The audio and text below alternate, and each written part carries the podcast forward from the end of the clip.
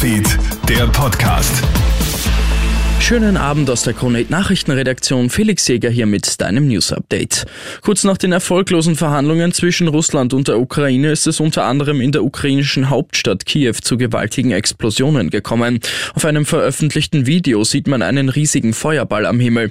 In mehreren Städten ist wieder der Luftalarm ausgelöst worden. Die Friedensverhandlungen zwischen der Ukraine und Russland waren ja ohne einen Durchbruch zu Ende gegangen. In einigen Tagen soll wieder verhandelt werden, während die Ukraine einen sofortigen Abzug der russischen Truppen fordert, verlangt Russland eine neutrale, entmilitarisierte und entnazifizierte Ukraine.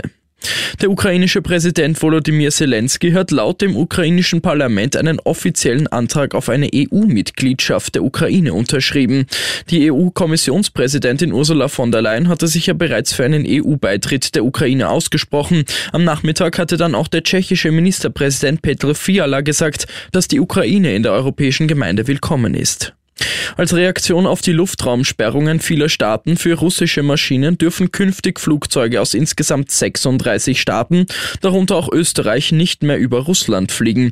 Das hat die russische Luftfahrtbehörde mitgeteilt. Ausnahmen gibt es nur mit einer Sondergenehmigung des russischen Außenministeriums. In der veröffentlichten Liste finden sich Staaten wie Österreich und Deutschland, aber auch Kanada. Wie lange die Beschränkung gilt, ist nicht mitgeteilt worden. Lettland erlaubte seinen Staatsbürgern jetzt als Freiwillige auf ukrainischer Seite den Kampf gegen den russischen Angriff zu unterstützen. Das Parlament in der lettischen Hauptstadt Riga hat heute die dazu nötigen gesetzlichen Voraussetzungen einstimmig beschlossen. Jetzt ist es lettischen Bürgern erlaubt, auf freiwilliger Basis in der Ukraine zu dienen, ohne bei der Rückkehr eine Strafverfolgung fürchten zu müssen. Sie müssen sich vor der Abreise nur als Reservisten bei der lettischen Armee registrieren. Die FIFA und die UEFA haben Russland von allen Wettbewerben ausgeschlossen. Damit darf die Nationalmannschaft Russlands nicht an den Playoffs im März und auch nicht an der Fußball-W M in Katar teilnehmen. Erst am Sonntag hatte die FIFA ja entschieden, dass Russland keine internationalen Spiele mehr auf eigenem Gebiet austragen darf. Einige Länder, wie unter anderem Polen, hatten ja auch angekündigt, nicht mehr gegen Russland antreten zu wollen.